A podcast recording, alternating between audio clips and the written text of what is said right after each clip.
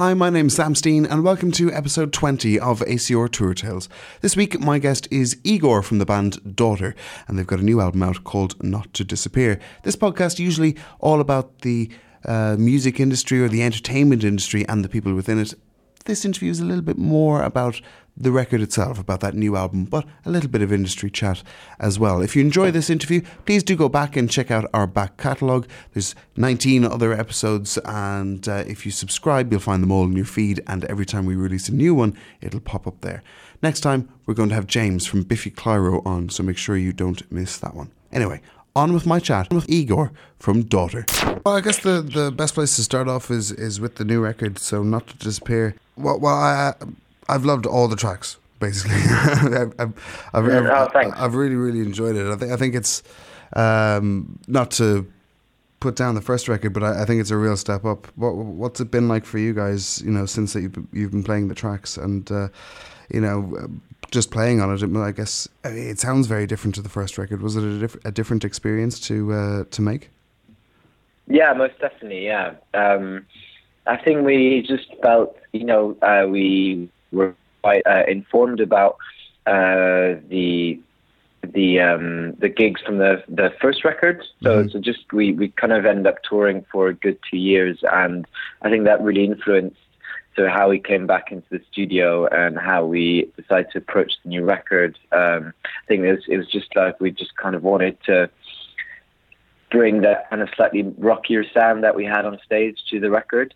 Um, and um, it was it was anyway it was a very different thing you know Elena kind of was writing in a different way uh, we kind of went into a proper studio where we just recorded the whole record so it there was yeah it's quite a few um, different um, different elements to uh, to the approach compared to the first yeah one. yeah w- was it recorded as live or did you record all the separate parts and put it together afterwards a lot, a lot more sort of separately, but we would like record two instruments at a time. Uh, so um, often we put um, uh, Elena in one room and Remi in the other, um, and I would generally um, add my my stuff last.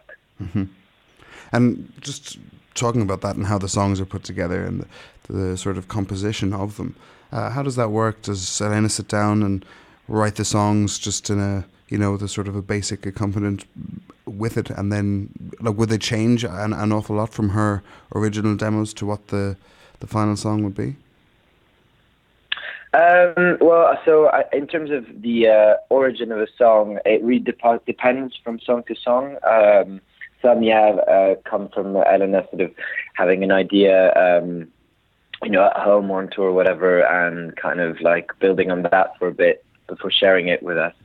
Uh, but sometimes it could be Ellen and me in a room and um, like just kind of trying different musical ideas. And then if she gets inspired, you know, look through her lyric book and uh, kind of maybe see if anything connects to the, the the vibe of the music that we're making at that point. Um, so like a song like "To Belong" kind of started like that. Mm-hmm. Um, uh, but uh, but you know, something like doing the right thing was very much something where uh, Elena had kind of an idea for quite a while, and then it, it definitely changed a good amount compared to what it was originally. It kind of gained a bit more of a pace. You know, it was like a, it got a little bit faster than it was originally. It was quite a slow song to start with, um, and uh, uh, we transposed the her guitar part and an octave up and all that kind of stuff, just trying trying different things it didn't feel to me, um, you know, as a producer, it didn't feel like it was the song was really totally there yet. Like mm-hmm. it felt like there was quite a lot of work and and but it's always this big push and pull as well between us where you know we maybe feel like the song should be going in different direction to each other like so so uh, there's also just like finding finding a place where everyone is happy is a is a big thing. Yeah, that, I guess that must be quite difficult, especially as uh, some of the lyrics on on this record are clearly very very personal. You know, the I'm sure mm-hmm. that she has an idea behind the songs and how they're meant to sound. How do you kind of uh, is it easy to kind of say, listen, that's not really the best way the song could be?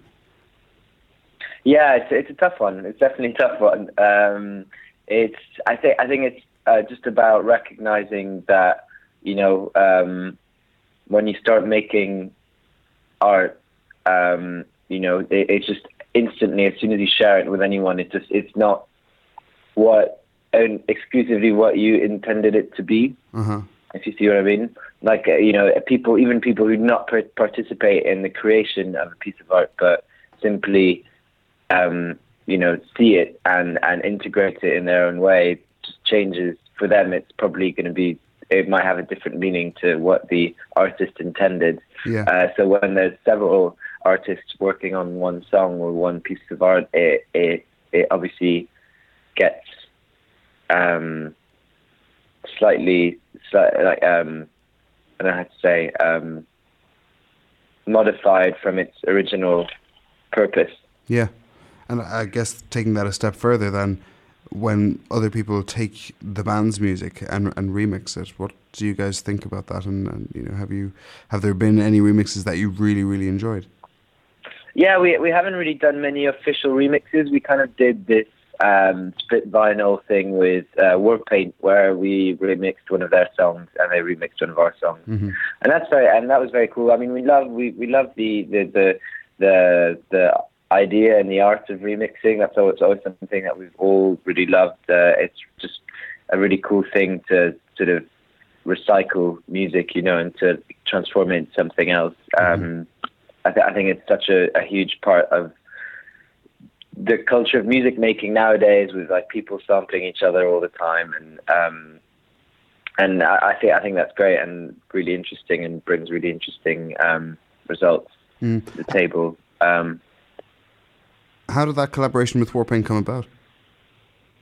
Um, well, we've kind of like um, played uh, uh, different festivals and shows uh, together. We have like common friends, uh, so kind of kind of through those things really.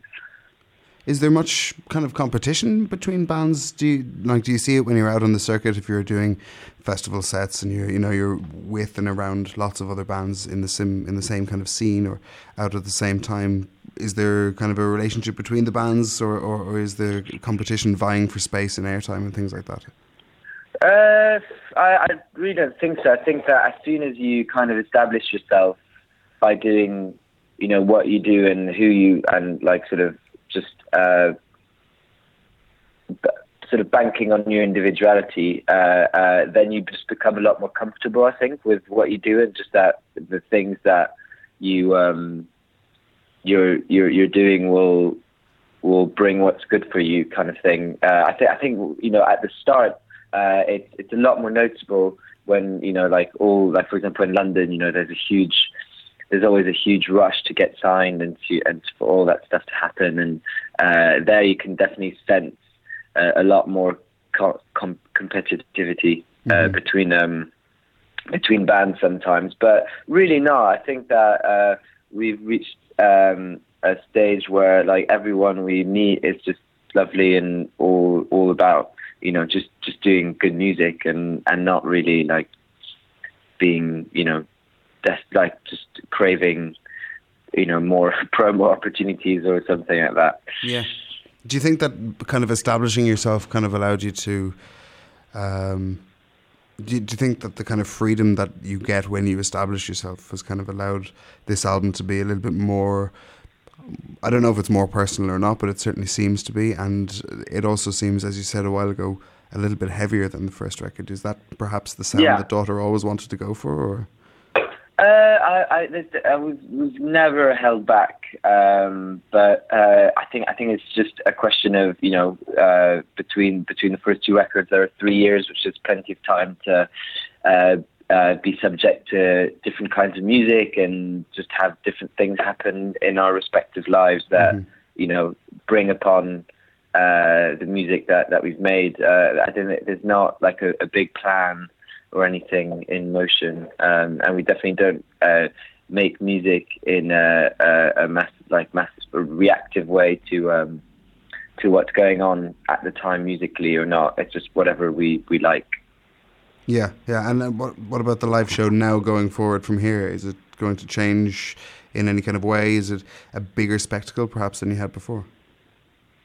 Uh, yeah, yeah, we're definitely we're definitely working really hard on that. So um, uh, we we hope we hope to uh, uh surprise a few people and stuff. But it's um, it's all it's always uh, uh, also super dependent on the venue and all those kind of things, just the size of the stages we're playing. But yeah, we really want to make it, you know, an exp- a visual and sonic experience. So it's we, we try we try our best and work with a, a really excellent lighting designer. And so excited about that. Yeah, I always find that kind of interesting. You know, when when you've done say you've done a tour and you have your backdrop and lights and smoke and you know your kind of basic sort of things. What's the the conversation that you have? Is it the do you actually sit down as a band and go, we want to make this a big kind of thing with different props and different kind of elements to the show to make it more of a visual experience for people, or is it the label, or is it the venues, or is it somebody else coming in going, guys, you need to step this up a bit? I mean, it's, de- it's definitely a us, I think, and then we have a, a crew who's also very um, uh, involved and dedicated in making a great show. So they'll obviously have ideas as well.